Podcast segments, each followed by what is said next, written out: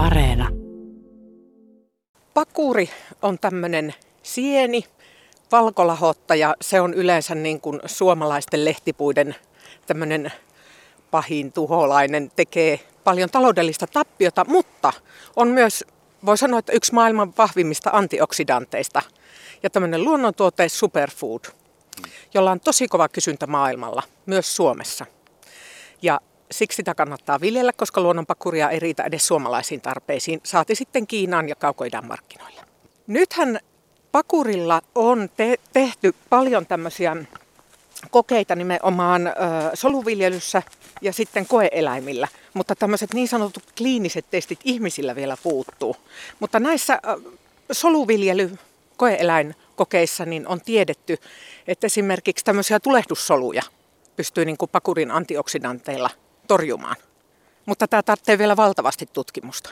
Mennään nyt siihen sitten pakurin viljelyyn ja pakuriin. Siis se, on, se on siis lahottajasieni ja, ja sitä pystyy viljelemään. Me ollaan itse asiassa tämä paikassa, jossa kaksi vuotta sitten syyskuussa 2018 on, on laitettu pakuriympit, porattu koivuun. Voitko nyt Anne valistaa nyt vähän, että mikä on pakuriymppi ja, ja, ja, ja miksi niitä sitten työnnetään tuonne koivuihin? No siis tämä pakuriymppi on niin sanottu sienisiirre.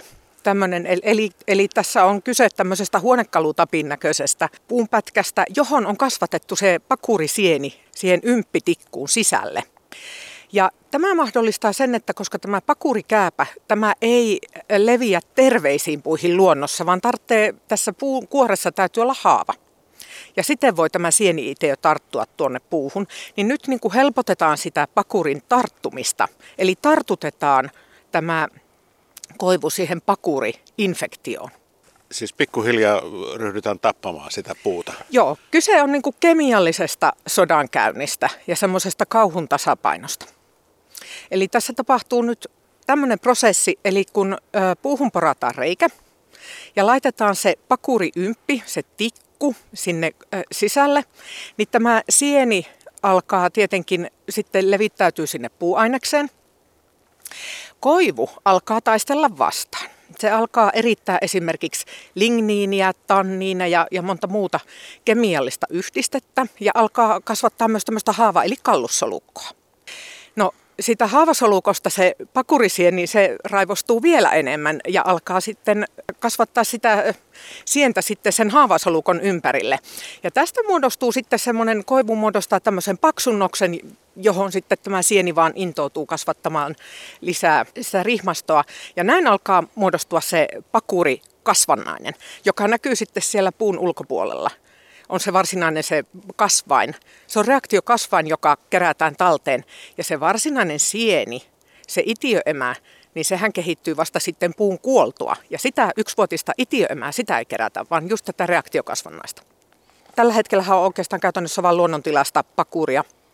Niin tiedetään, että että kun se pakuri on napsulta eltu ensimmäisen kerran pois, niin siihen kyllä kasvaa sitten eh, muutaman vuoden kuluttua uusi mutta nyt näistä viljelystä pakurista, niin vielä ei tiedetä, montako satoa siellä on tulossa. Eli tässä on vielä paljon tämmöistä, mikä on auki. Mm. Niin ensimmäiset tuota viljelmät on, on oikeastaan alle 10 vuotta vanhoja. Siis tämähän lähti tämä suomalaisen pakurin viljely. Se lähti Itä-Suomen yliopiston ja Luonnonvarakeskuksen silloisen MTTn tämmöisestä raharäisekköhankkeesta. Ja 2013-2014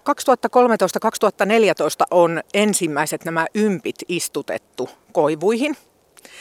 Ja, ja tota, siitä on tietenkin tehty seurantatutkimusta. Näitä oli, yli 6000 ymppiä meni yli tuhanteen koivuun ja hyvin erilaisille koeviljelyaloille – ja niitä on tietenkin seurattu, että mitä, mitä näille kuuluu. 2018 oli tämmöinen seurantatutkimus ja silloin ö, havaittiin, että tuossa vaiheessa niin kuin suurimmat oli kasvanut noin nyrkin kokoiseksi. Ja luonnosta löytyy semmoisia niin pääkokoisia ja vähän isompiakin. Joo, no olen tuota päässyt käsittelemään tämmöistä... Henkilöautokokosta. No ei ihan, mutta tuota seitsemän kilon pakuri se oli puolitettu. Se oli kyllä valtava, mutta semmoinen kasvaa tosi kauan luonnossakin. Niin, mutta se kyllä vaatii sitten, että sillä koivullakin tai sillä lehtipuulla riittää sitä elinvoimaa, koska pakurihan tappaa puun ja sen jälkeen kun se pakuri on, on, on vienyt mehut, niin puusta, no sitä pystyy sitten käyttämään polttopuuna. Mutta Anne Helenius, tässä on, on koivu kaksi vuotta sitten on ympejä laitettu tähän suurin piirtein, tähän on viitisen kappaletta. Tämä koivun pinta on nyt aika tumma, tummana, vähän niin kuin vettynyt. Joo, siinä on siis tuota, betuliinia ja ligniinia on se tumma neste, mikä tuota, siitä sitten tulee tästä ymppireijästä ulos. Tässä näkyy, että tässä on ollut haavasuoja aikanaan tuon ymppitikun päällä. Se on hyvä, että se hiivat ja tämmöiset bakteerit ja homeet pitää siinä istutusvaiheessa poissa. Ja tuota, nyt kun mä kokeilen, tässä on suurin piirtein minun rinnan korkeudella yksi ymppikohta, niin tässä on tämmöinen paksunnos. Eli tähän on tulossa nyt vähän tämmöinen pitkänomaisempi pakuri. Eli kun tähän on nyt laitettu näitä ymppitikkuja, sanotko viisi kappaletta? Varmaan viisi. Joo. Niin siis koivuhan itse päättää, mistä se pakuri poksahtaa ulos. Eli se ei välttämättä tule edes tältä samalta puolelta. No tässä nyt näyttää, että on tulossa. Mutta, mutta myös se, että välttämättä tähän ei tule viittä yksittäistä pakuria, vaan saattaa tulla yksi todella pitkä. Ja tässä on nyt ainakin tämmöinen pitkä pakuri olisi kehitteillä. Ja se ei ole mikään ihme, koska tota, sehän on, se sienikanta rihmasta pystyy yhdistymään siellä puun sisällä. Niin, luon, niin luonnollisesti. Joo, mutta sitten on eri juttu, että tähän nyt kuulostaa hirveän hyvältä, että no nyt tulee yksi semmoinen mm. viisimetrinen pitkä pakuri, niin se ei taas koivun nestekierron kannalta ole hyvä, että sehän estää sitä nestekiertoa. Että voi olla, että se oli sen koivun ensimmäinen ja viimeinen pakuri. Mm kumpikaan ei, pakurisieni eikä koivu saisi päästä heti voitolle tästä taistelusta. Sen viljelijän kannaltahan on tärkeintä se, että sitä pakuria tulisi mahdollisimman kauan, mahdollisimman paljon. Mutta nyt jos ajatellaan, että ympätään vaikka kuusi, kuusi ö, tappia kovin pieneen koivuun, niin sehän voi saada sairastumissokia kuolla siinä lähdössä jo se koivu. Sitten meni kaikki hukkaan. Niin, yksi ymppi on kuitenkin suurin piirtein euron hintainen. Että... Se voi olla 5 euroa herra sen. Mutta toisaalta taas sitten, että minkä takia pakuria tänä päivänä on ryhdytty viljelemään, niin, niin kyllähän tuotto-odotukset on ihan erilaiset kuin tukki- tai kuitupuun. No joo, jos ajatellaan tota ensiharvennus, koivu, kuidun hintaa, niin sanotaan, että yhdellä semmoisella ensiharvennuskoivulla, niin se, sen arvo on joku euron. Ja sitten jos tukkia kasvatetaan 60-80 vuotta, niin sen tukin hinta on 20-30 euroa. Ja nyt jos ajatellaan, että yhdestä kuivasta pakurikilosta saa 30-40 euroa, niin no nyt ei vielä tiedetä, että paljonko ne ympit sitten lopulta tuottaa. Se tiedetään, että neljä, viidestä ympistä itää. Ja jossain vaiheessa sieltä on tulossa sitä pakuria. Mutta kuinka paljon lopulta? Mutta että jos vertaa, että sieltä tulee niin kuin kilo kuivaa pakuria, siitä puusta verrattuna, että se on se euron riuku, niin kyllä siinä nyt on jonkunlaista tuottoa odot- odotettavissa. Pakuri kasvataja tienaa kirjan kirjoittaja Anne Helenius. Nyt kun tässä ollaan pakurista jauhettu enemmän ja vähemmän, siis itse asiassa aika paljon, niin onko tämä samanlainen juttu kuin parikymmentä vuotta sitten oli se visakoivupuumi? Aina, aina kun niin kuin jostain pistettiin niin kuin, ö, mettää nurin, niin sitten tuli vaan niin metsähoitoyhdistyksiltä, että istota visakoivua, istota visakoivua, visakoivua, visakoivua, visakoivun perään. No tässä oli semmoinen ongelma tässä visakoivubuumissa, että siinä ei aluksi mietitty sitä, että mihin se visakoivu myydään. Minkälaiset markkinat sille tulee olemaan. Ja myös se, että eihän se visakoivu siellä itsekseen kasva. Se on enemmänkin, se ole enää metsänhoitoa, se on jo puunhoitoa se visakoivukoivikon hoitaminen. Eli tämä pakuri kasvaa vaivattomasti, se ympätään ja sitten jätetään kasvamaan. Mutta visakoivikkoa täytyy hoitaa ja, ja sitten kun se visakoivutuote, kun se tehdään, niin eihän niitä ihmiset tarvitse määränsä enempää niitä visakoivusta tehtyjä juttuja. Pakuri on semmoinen, mitä syödään, pistetään kurkusta alas koko ajan. Mm. Se on kuluva homma. Samoin sitten niin kuin joulukuusia opastettiin kasvattamaan jossain vaiheessa, niin joo, kyllä ne kuuset kasvaa tietysti siellä sähkölinjan alla, mutta se on valtava se leikkaamistyö sitten että tämä on paljon vaivattomampaa, mm. tämä on paljon nopeampaa. Sen takia, minkä takia tässä otettiin tämä visa esille, niin, niin katsottiin juuri, juuri yhtä koivua, joka hyvin todennäköisesti on niin sanottu visakoivu visottunut, että visakoivuahan päälle päin ei, sitä ei oikeastaan niin kuin juurikaan tunnista, että se on ihan ainoastaan kaadettaessa se sitten huomaa, mutta kyllä tässä on, on tavallaan oksan hangat ja, ja tuota, muoto semmoinen, että tämä on ehkä 80 prosentin todennäköisyydellä nyt sitten visakoivu pilattu pakurilla. No juu, nyt tosiaan näyttää kyllä siltä, mutta jos ajatellaan, että mihin, mihin sinä tosiaan olisit sen visan sitten myynyt, sulla pitäisi olla melkein se tuttu puuseppä tai joku, joka sen, sen sitten tekisi tekisi sitten sillä visalla jotakin. Siis se, että miten se pakurikoivu valitaan, että jos lähdetään siitä, niin kannattaa just valita semmoinen koivu, missä, mikä on monilatvanen, tosiaan tupsulatvanen, mikä ei ole suora, mitkä kasvaa niin kuin lähekkäin, kaksi, kaksi yhden hinnalla tulossa. Ja, ja ei tosiaan niitä parhaita, mistä ajattelee, että tästä minä vanerikoivua kasvatan. Ja, ja just semmoiset paikat, että missä, minne ei motolla sitten niin kuin kaatovaiheessa niin kuin yllä. Minne sitä sitten laitetaan muuanne kuin ehkä omaa, omaan kattilaan te, tekemään uutetta tai, tai muuta vastaavaa? No joo, Käytännössähän pakurin ö, ostajia alkaa kiinnostaa vasta siinä vaiheessa, kun alkaa olla se kymmenistä kilosta, tuommoinen 50 kiloa, niin sitten voi esimerkiksi luonnonpakuria lähteä myymään. Että tässä on moni, moni sanonut, että mikä, mikä pakuribuumi ja miksi pakurilla on kysyntää, kun sitten hän on yrittänyt pakuria myydä, niin kukaan ei tule sitä edes hakemaan. No ei niitä yksittäisiä pakurikasvannaisia. Niistä ei olla kiinnostuneita, vaan pitää olla sitten sitä määrää.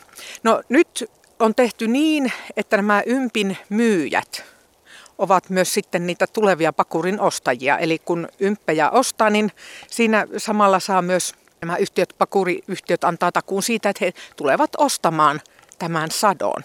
Toisaalta tämän pakuriviljelijän ei ole pakko myydä satoa sille, sille ympivalmistajalle, vaan voi katsoa, että haluaako myydä jonnekin muualle. Mutta että, mutta että sille sadolle niin kuin näillä näkymin löytyy se ostaja, niin semmoiset koivut myös.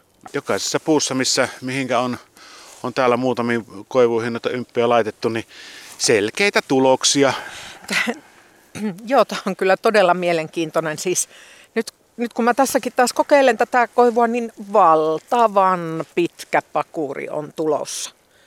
Että, että ihan tämmöistä en ole nähnyt, että joka koivusta olisi tulossa tämmöinen pitkänomainen pakuri. Että tämä on hyvin mielenkiintoinen. Tuosta muuten jää, jää aikaisemmin puhumatta sitä, että, että myöskin se niin kuin se pakurin, sen, sen jäljitettävyys, se on, se on nähtävästi markkinoilla tosi tärkeää. Kyllä. Esimerkiksi kun tulee japanilainen pakurin ostaja, niin, niin hänen täytyy päästä sinne tilalle katsomaan, että juuri tältä kuviolta, tältä tilalta tämä pakuri on peräisin. Päästään varmistamaan se alkuperä, se puhtaus. Tuoteväärennökset estyy mm. sillä, koska ei ole tavatonta, että on värjättyä sahajauhakin myyty pakurina. Niin, ja sitten jos se on luomukerualueelta, se on hyvin tärkeä. No ei ehkä tuolla kaukoidässä vielä niinkään, mutta Keski-Euroopassa. Luomu on kova sana. Täytyy olla luomusertifikaatti. Kenelle tämä nyt sitten tämä pakurin kasvattaminen oikein sopii? Ää, pakurin kasvattaminen sopii monenlaisille, monenlaisille metsänomistajille, erityisesti etämetsänomistajille nuoremmalle sukupolvelle, jolle raivaussahaa ei oikein sovi käteen. Metsä on kaukana, sitä ei ehditä, jakseta hoitaa. Ja tuota, sitten voi olla tämmöinen arvomaailma, että, että ajatukset aukkohakkuusta tuntuu vieralta. Tai sitten saattaa olla se perintömetsä, joka halutaan pitää sen metsän näköisenä. Ja sitten kun nykyihmistä vaivaa semmoinen kärsimättömyys, niin se koivun kierto, sehän on pitkä, se on kymmeniä vuosia, että nyt jos kuule Marko, me istutetaan koivikko, niin me ei niitä ikinä myydä tukeiksi. Ää. Niin tässähän sitä tuottoa tulee nopeammin. Että tämmöiselle kärsimättömälle ihmiselle sopii myös. Tämähän nyt on, no, no okei, okay, kaikessa metsänomistamisessa on, on se mahdollisuus, että, että teetetään ja, ja ulkoistetaan kaikki palvelut, mutta, mutta niinhän tässäkin on. Esimerkiksi annetaan, annetaan ala, ostetaan sille ympit, yrittäjä tulee, laittaa ympit, pitää huolen, käy katsomassa, että, että kuinka hyvin ne kasvaa ja sitten vielä kaiken lisäksi ostaa ne pois. Kyllä, ja erityisesti, että jos, jos sen ympin nyt istuttaakin itse, niin sitten siinä vaiheessa, kun sitä satoa ruvetaan keräämään, niin sitten tulee kyllä se ympifirma ja se pakuriostaja haluaa mieluusti kerätä itse, koska siinä on niin tarkat ne hygieniavaatimukset, ja, ja voihan se olla myös tämmöinen työturvallisuusasiakin, että jos sitä kovin korkealta lähdetään keikkumaan sitä, sitä pakuria, pakuria pois. Ja muutenkin sitten se jatkokäsittely, sitten kun ruvetaan kymmeniä kiloja, ehkä satoja kiloja keräämään sitä pakuria, niin eihän sitä kotiolossa oikein kukaan kuivata. Ja kun se on saatava tosiaan äkkiä kuivamaan, mm. niin, niin siihen tarvitaan sitten tämmöinen ammattimainen, ammattimainen ketju. Ja itse asiassa Pakuri ProPakuri Finlandin yhdistyksen puheenjohtaja Hannu Piispanen puhukin, että Suomeen tarvittaisiin tämmöistä kauppakuntoon saattamispalvelua. Että olisi yrityksiä, jotka hoitaisivat tämän keräämisen, kuivatuksen, sitten rouhimisen, palastelun. Että siitä vaan sitten pakuria pystyttäisiin niin kuin, tämä jatkojalostaja käyttämään. Ala on sen verran nuori, että ehkä yrittäjien määrä kaksin kolminkertaistuu tai, tai moninkertaistuu. Joo, ja sehän on valtavan hieno asia, miten todella lyhyessä ajassa, alle kymmenessä vuodessa ollaan saatu kokonainen tuotantoketju sieltä alkutuotannosta jatkojalostukseen ja vientiin, että tuoltahan lähtee Kouvolasta koko ajan Kiinaan teetä ja teeuutetta. Että sitähän viedään, viedään jo, niin tota, tämä on ihan todella hieno ponnistus suomalaisilta. Että nythän tätä kaupallisesti viljellään tätä pakuria vaan niin kuin Suomessa mm. tällä hetkellä. Mutta varmasti Baltian maat, Ruotsi on tulossa kovaa perässä jossain vaiheessa. Että nyt siksi ehkä suomalaisten kannattaisi niin kuin arvostaa tätä ja nähdä tämä mahdollisuus, että ei anneta tämän hienon tuotekehittelyn ja muun osaamisen niin valua, valua pelkästään ulos, että sitten ihmetellään, kun muut maat tekee pakurilla rahaa ja meillä kuitenkin nämä puhtaat, puhtaassa luonnossa koivut kasvaa.